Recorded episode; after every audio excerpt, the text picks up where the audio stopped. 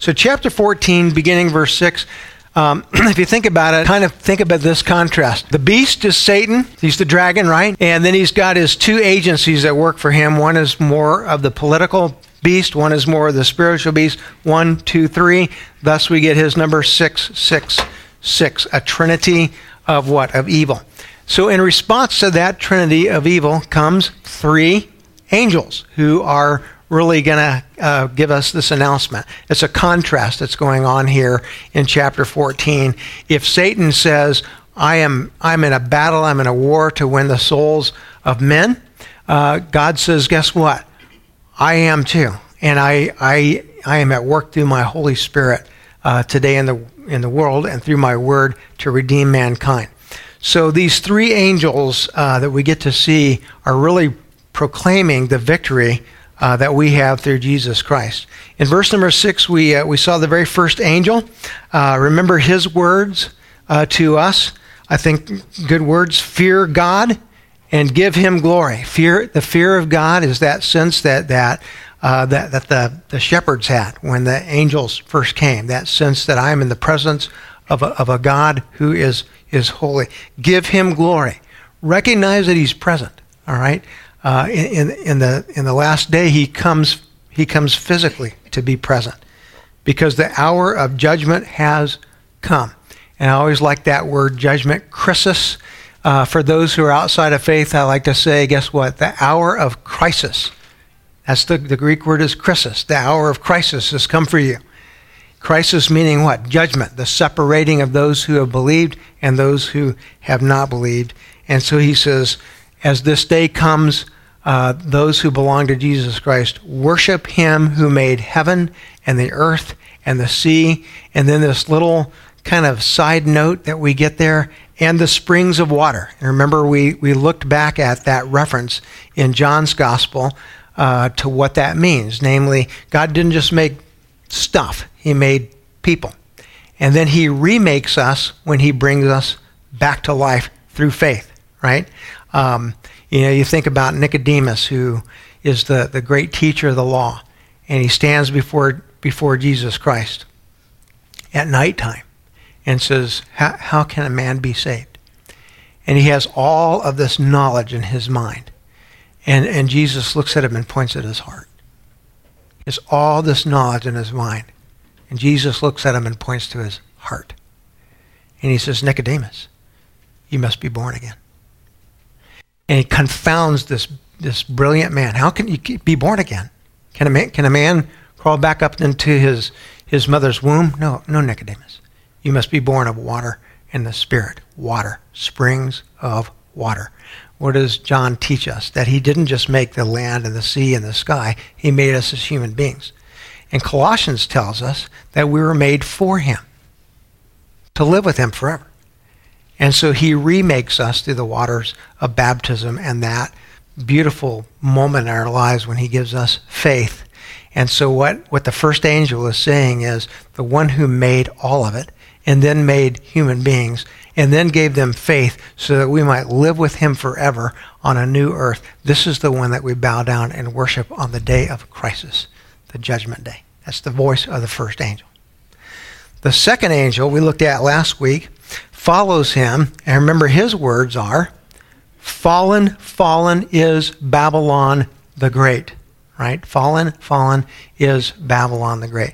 And we spent enough time on this last week. Remember that, that, that word Babylon refers not simply to a geophysical um, uh, political regime of old, but refers to what? Multiple regimes that will exist and have existed from the time of, of Jesus Christ's birth to this very moment. And so we kind of drew an equal mark up here that Babylon the Great is kind of both of the beasts pulled together. It's uh, all of those agencies that Satan uses to bring people away from Jesus Christ. And so, in that moment of crisis, that judgment day, what does the second angel say? Fallen, fallen. The, the beast is conquered. Right? This is on the judgment day, the final victory cry is rendered. Um, I always think about this when we say the Apostles' Creed. There's a phrase in it that a lot of people don't get, they don't understand. And in fact, in Texas, more so than here, I would get, you know, people coming in and asking me about this phrase descended into hell, right? And, and so I, I have people come out, they go, well, Are you saying that Jesus went to hell? And I'm saying, What doesn't matter what I say? What I say matters not at all. But the Bible does say that Jesus went to hell, yes. The Bible doesn't say Jesus went to hell. I said, yes, it does. First Peter chapter 3, it says Jesus went to hell. And what did he do in hell? Well, he proclaims to those people that are in hell, right? They're spirits. They're not physical entities now. They're souls in hell. He proclaims his victory to them. You have been overcome. You know, we talk about the two stages of Jesus' life right? And and the, the first stage is his humiliation. He becomes a human being. He he lowers himself. The second stage is the stage of exaltation, right, where he is raised up.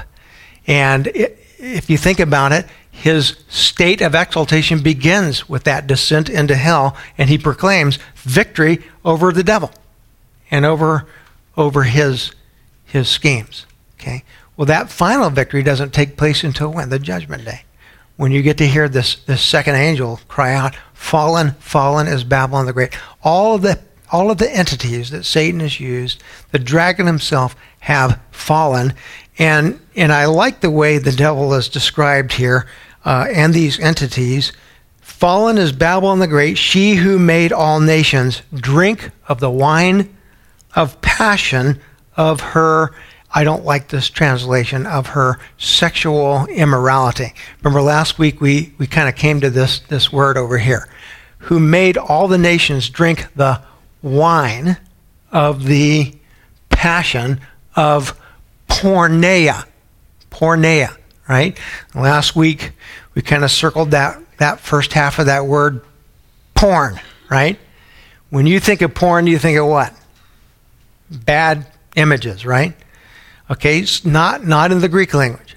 Porneia uh, has a broader meaning than that. It's referring to adultery. Okay? Um, I get people say to me, well, yeah, I look at a little, I look at this porn, it's not that big, big a deal. I'm like, it's adultery. Like, oh, no, no, it's not, I'm not hurting anybody. It's just, it, nobody's hurt by it. Like, oh, oh, yeah, absolutely. You're being destroyed. And then people that you want to have relationships, those relationships will be destroyed because you're caught up in something that belongs to the dragon. Right? Here, the term porneia is used in its broadest sense to, to refer to what? Spiritual adultery.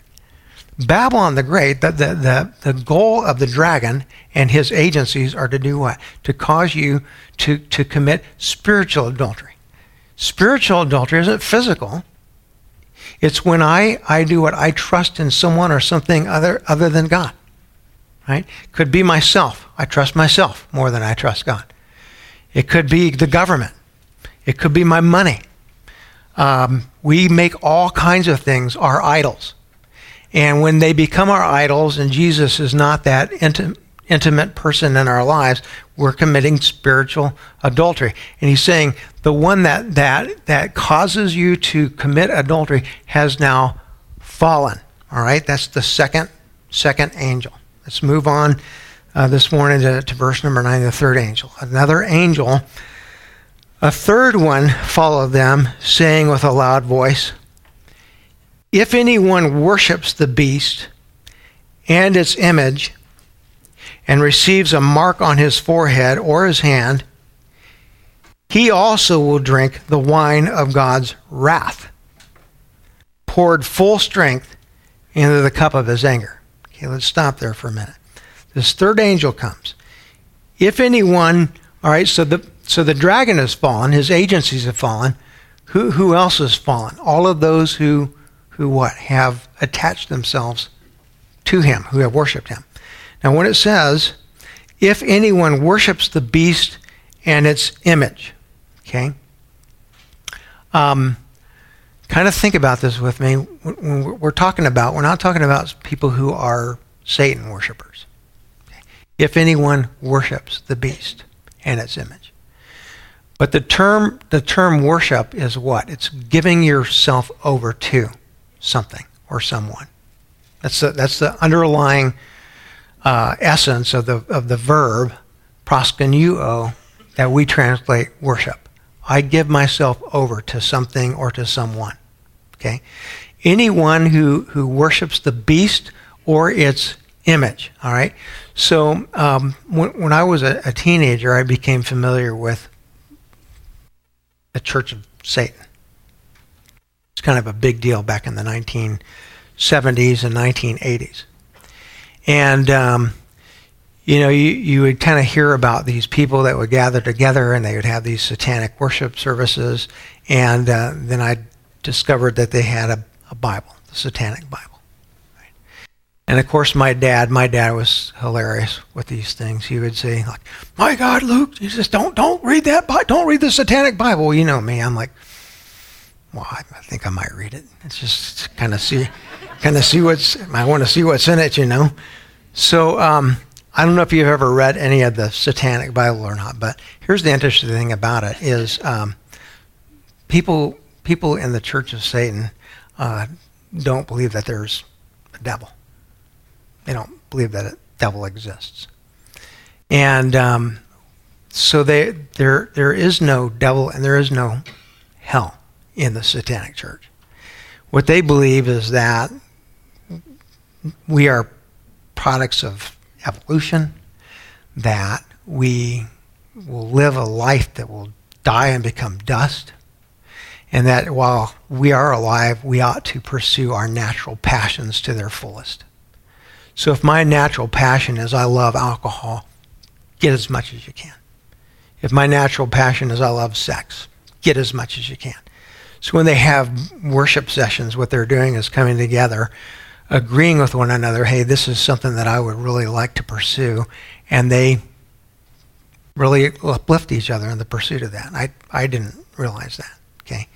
Um, so when the Bible talks about those who worship the beast, it's not talking about Satan worshippers or people who who um, who read the Satanic Bible. It's not anything like that. Although they would fit into this category. Why? What's it What's it talking about? It's talking to anybody who just gives themselves over to something or someone other than God. All right? And what it's saying is if you if that's you, that you've given yourself over to some something other than God, and you've received a mark upon your forehead or your hand. We've talked about this. Not a physical mark. You're not going to get like a mark on your forehead or your hand. But what what do those marks symbolize? Why did you get a mark on your forehead or your hand back in that day? It, yeah, it recognized you as what? A slave, right? So if you bought me, you you you have the right now to put your mark on my forehead or upon my hand. I you're owned. I'm owned by you. Okay. So what it's saying is those who've given themselves over to and who are really owned by Satan. All right. What will happen to them? They will drink. Look at this. They will drink of the wine of God's wrath poured full strength into the cup of his anger. Hmm. I think the very first church that I served, is kind of a fun church. Um, it was out in Wisconsin. How many of you ever heard of Iceberg, Wisconsin? It's actually Cedarburg, Wisconsin, but I nicknamed it Iceberg because it was, I mean, you were frozen. You're just, I mean, I meet people like, how, how, old are you? I'm, I'm 50 years old. I'm like, no, you're only 25. You've been, been frozen half your life. I mean, so you, you get to live longer if you're on ice. But, uh, yeah, um, out there, out there in was out there in Wisconsin, I, I remember um, just kind of thinking a little bit about about uh, this day where we decided to have a talent show, and um, group of guys came together. They said, "Hey, how about how about we form like a um, quartet, and we'll call ourselves Church was First Emmanuel Lutheran (FIL). We'll call ourselves the Philharmonics." I'm like, I'm like, okay, I'll I'll be in that. And we had a director that really did have one of those handlebar mustaches that you wax. He had that. And uh, I remember he got us together. One of the first songs we got to sing was this Mine eyes have seen the glory of the coming of the Lord. Remember that song? Remember these words? He is trampling out the vengeance where the grapes of wrath are stored. You know where that comes from? Right here, the revelation. What the angel is saying is, you will now drink, you will now drink of the wine, right, of God's wrath.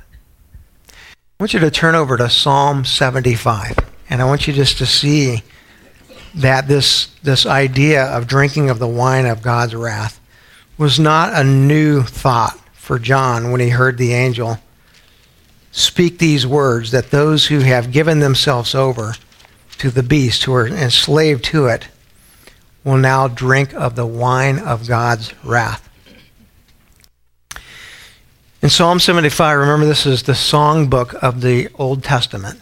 And um, um, when, when it was sung, it would be sung in the temple. We don't know the tune that it would be sung to. But it's a song Psalm 75 is a song that really pointed the Israelites forward to this day that the angel is talking about, this day of judgment. And just kind of listen to its words. We'll go through it quickly, but just listen to it. He says, We give thanks to you, O God. We give thanks for your name is near, and we recount your wondrous deeds at the set time that I will appoint. I will judge with equity. When the earth totters, in all its inhabitants. It is I who keep steady its pillars. I say to the boastful, Do not boast.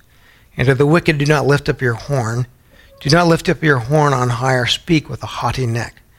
For not from the east or from the west, and not from the wilderness, comes lifting up, but it is God who executes judgment, putting down one and lifting up another. Now listen to these words, verse 8. For in the hand of the Lord there is a cup with foaming wine well mixed. And he pours it out. And all the wicked of the earth shall drain it down to its dregs. But I will declare it forever. I will sing praises to the God of Jacob. All the horns of the wicked I will cut off, but the horns of the righteous shall be lifted up. This was not a new idea when John heard the angel say to those who, who have become enslaved to, given themselves over to the dragon or its entities, they will now drink of the wine of the wrath of God. Here's how I like to think about that. Remember last week we said, what does wine stand for? Marriage.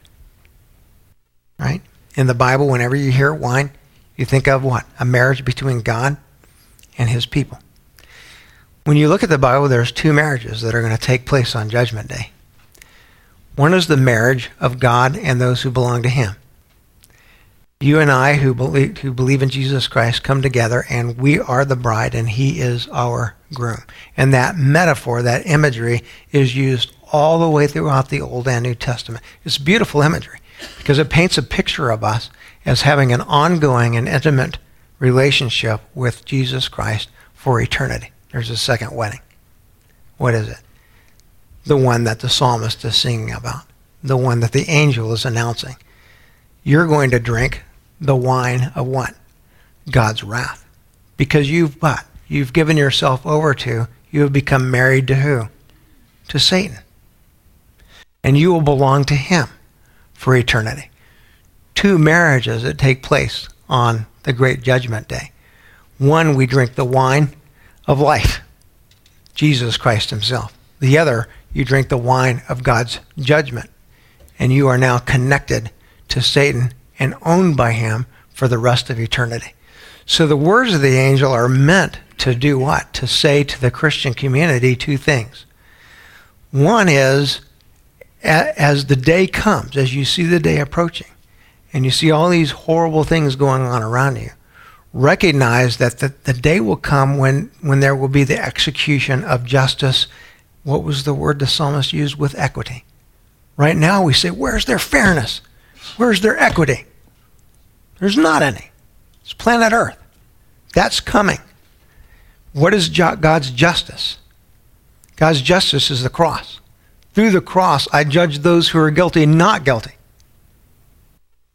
And through the cross, I judge those who have rejected Jesus Christ as guilty for eternity. Right? That's, that's what's coming. And so, what the angel is, is trying to say to us is the day is coming quickly. What, Now, what's the message to the church?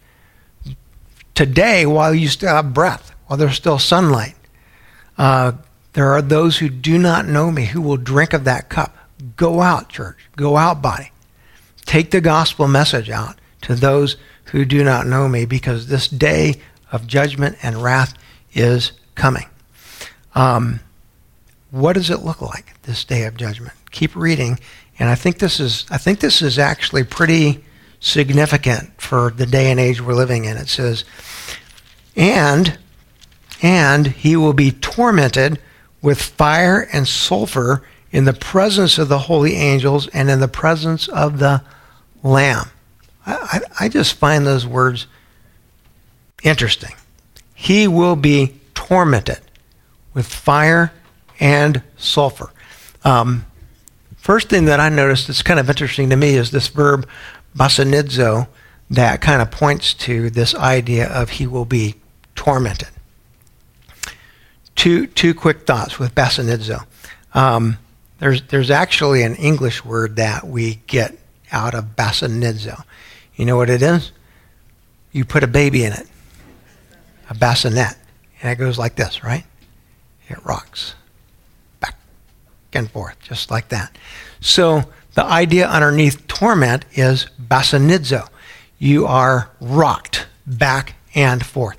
Closest story that I could come up with that maybe illustrates this to a small degree is, um, you know, when when I was when I was a kid, we used to go out to um, a little place called Port Aransas, spring breaks, and uh, fish. And I love fishing off of the pier. I'd fish off the pier, and I'd catch the weirdest weirdest fish in the world. I mean, my dad throw that thing back, Luke. Get rid of that thing. I mean, there were fish that bit you and fish that stung you, and I mean, just weird fish. Well, I'd, I'd keep noticing there'd be this boat that would go out. So like, why can't why don't we get on the boat? So my dad one day says, okay, we're gonna pay some money and we're going to get on the boat. Because, I, I mean, they would come back to shore, they would have like big fish, right? So we get on the boat, we get out into the thing, and that boat is just going just like that. And I discovered something about myself. I remember saying to my dad, We got to go back. He'd be like, Oh, no, this boat doesn't go back for like four hours. I'd be like, Oh! four hours. I'm not going to last, last four hours, right? It was a war, like one of the worst four hours of your life. You're thinking, dear God, put me, put me out of this misery. Well, that's the idea behind tormenting is there, there is no ending to it. There's no stopping. It continues on and on and on. The torment that is happening involves, did you notice this? Fire and sulfur. And I think this is interesting, the presence of the holy angels and the Lamb. Okay? So one of the questions that people will, will ask me, well, for, first of all, one of the first questions people ask is, is there such a thing as hell? Is there a hell? Okay? And I, I believe that we're living in a day and age where, probably more so than ever before, um, church, religion, has, in, in an increasing way, rejected the idea of hell. Um, thousands of churches across the United States today were you to, to just get down and dirty and ask the question, do you believe that there's a hell? Would say no. We don't believe there's a hell. Um, it's been something that's almost been removed from the scriptures, as though hell doesn't really exist. Uh, several authors go so far as to say, you know what, what, what actually happens to you is, is you know, everybody ends up in, in the good place.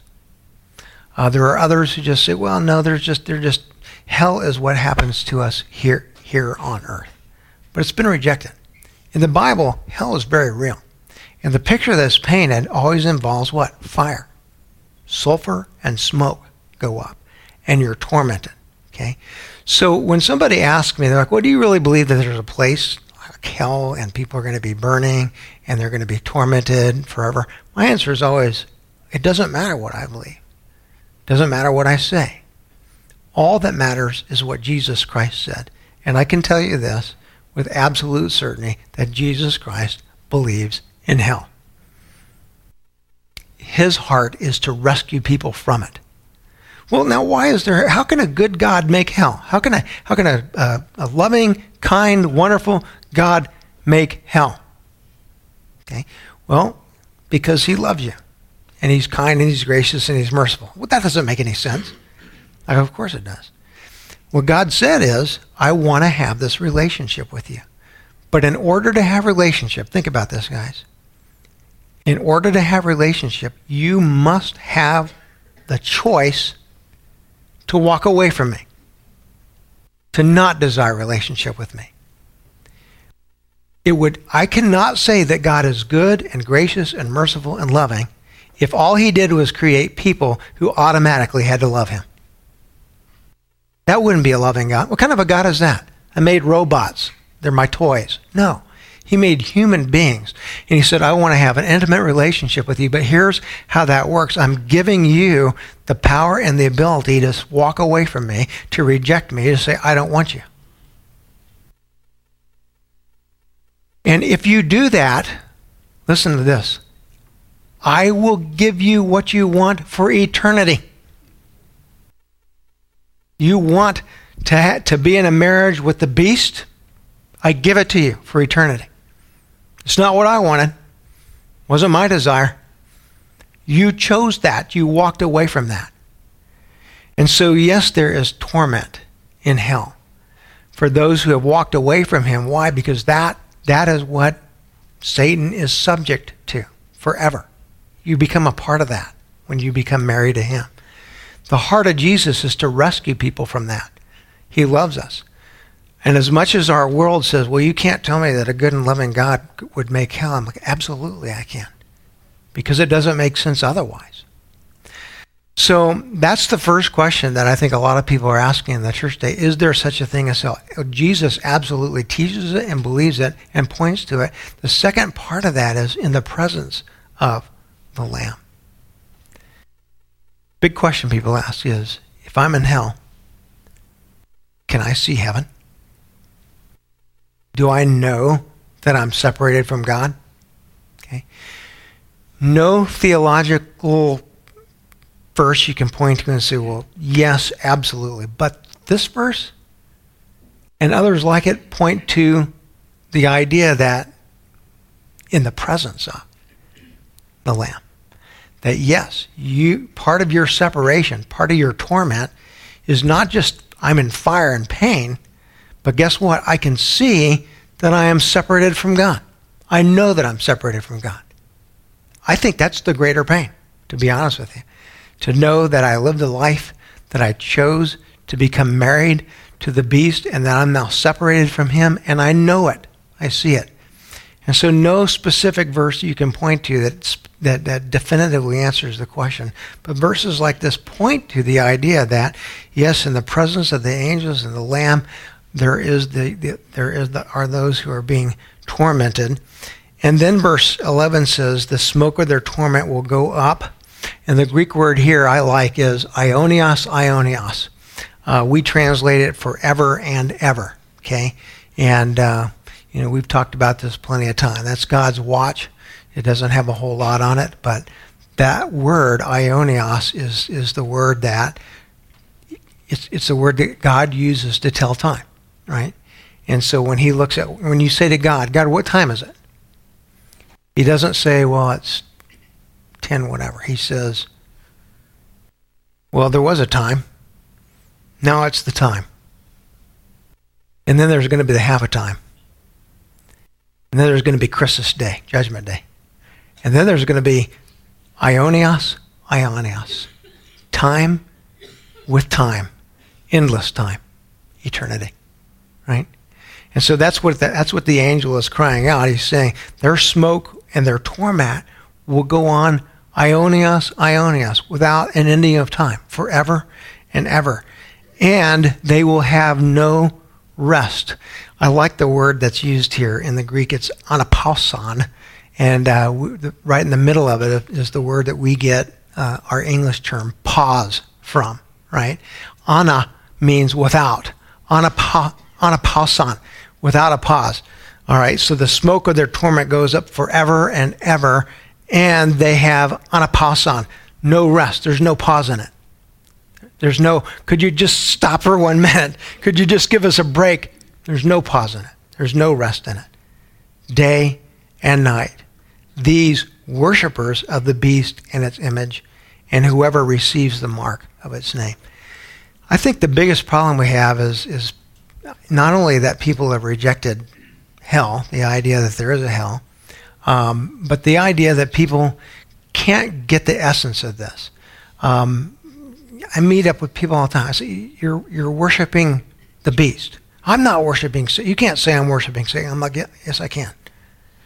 Your your your life, you've given yourself over to something that will destroy you forever and ever and ever. And Jesus Christ wants to set you free from it. Okay?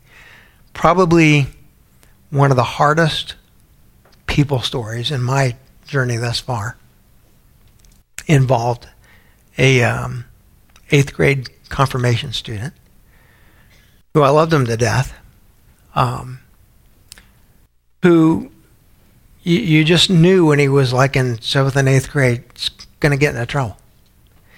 And uh, in fact, the year of his confirmation, I uh, I got him and I said, I'm going to make a deal with you. I want you to sit in the front row in confirmation. I want you to pay attention to the scriptures.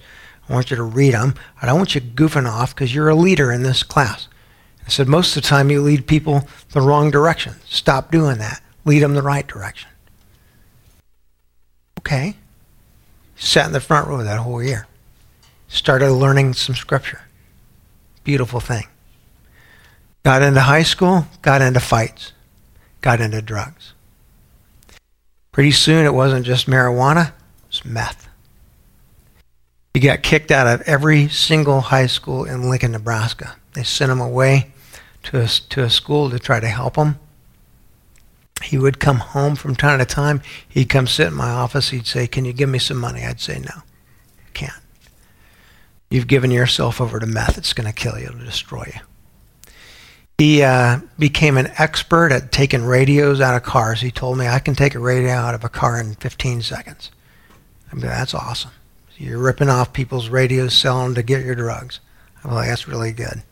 What do you think God thinks about that? I know, I know, Pastor, I know. Make a long story short, he got he got himself into big trouble. He stole some heroin from another drug seller knock on his front door.